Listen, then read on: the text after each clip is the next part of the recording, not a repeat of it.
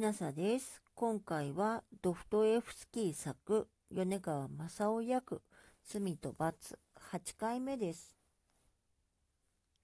じっと抱き合ったままでな、二人とも二人とも、ところがわしは酔っ払ったままゴロゴロしておったので、マルメラードフはまるで声を断ち切られでもしたように、急に口をつぐんだ。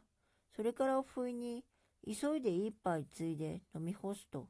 一つ咳払いをした。その時からというもの、と彼はしばらく無言の後、言葉を続けた。その時からね、あんた、ちょっとした罰の悪いことがあったのと、不心得な連中の密告のために、とりわけダーリア・フランツォボナが張本人だったのでがす。つまり、あの女に相当の敬意を示さなかったというわけでな。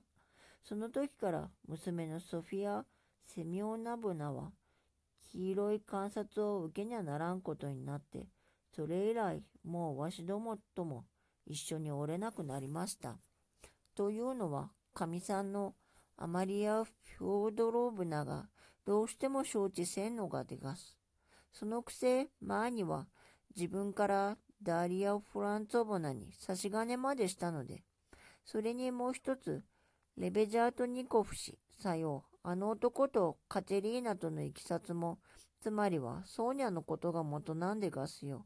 最初は自分がソーネチカを狙っておったくせに、こうなると急にもったいぶって、俺のような文明開化の人間が、仮にもそんな女と一つ屋根の下で暮らせるものかなどと言い出した。ところが、カテリーナが承知しないで先生に食ってかかった。そうしておっぱじまったことなんでがす。この頃は、ソーネチカも大抵日暮れ型にやってくるようになりました。カチェリーナの手助けをしたり、できるだけの仕送りをしたりしましてな。ところで、あの子は、スタティアのカペルナーモフの家に同居しておるのでがす。そこの部屋を借りましてな。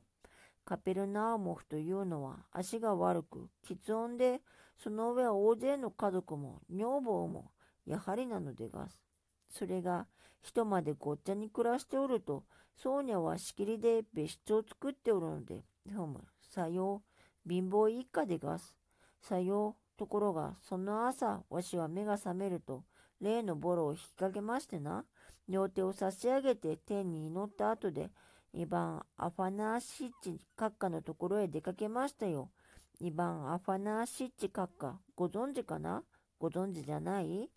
えー、あの善人をご存じないとは、あの方はまるで牢のような方でがす。主のお顔の前の牢でがす。まるで牢のように溶けてしまいなさるので、閣下は一部始終を聞き取りなさると、思わず涙ぐまれましてな。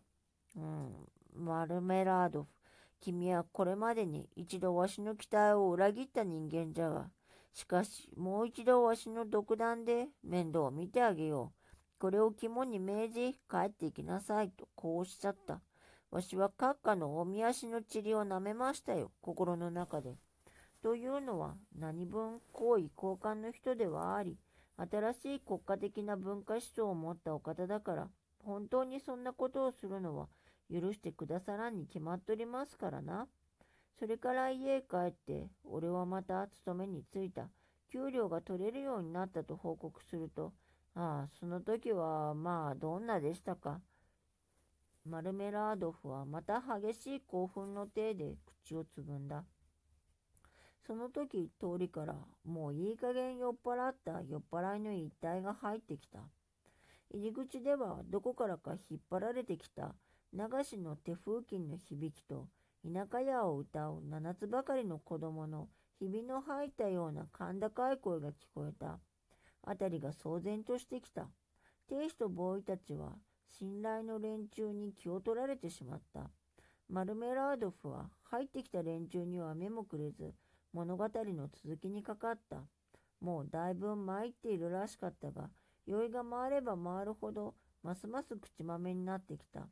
最近の出来事である就職成功の思い出が一段と彼を活気づけたらしく、それが一種の輝きとなって顔に映るくらいだった。ラスコーリニコフは注意深く耳を傾けた。今回はここまでです。ドフトエフスキー作米川正夫役罪と罰8回目でした。もしあなたが聞いていらっしゃるのが夜でしたら、よく眠れますようにおやすみなさい。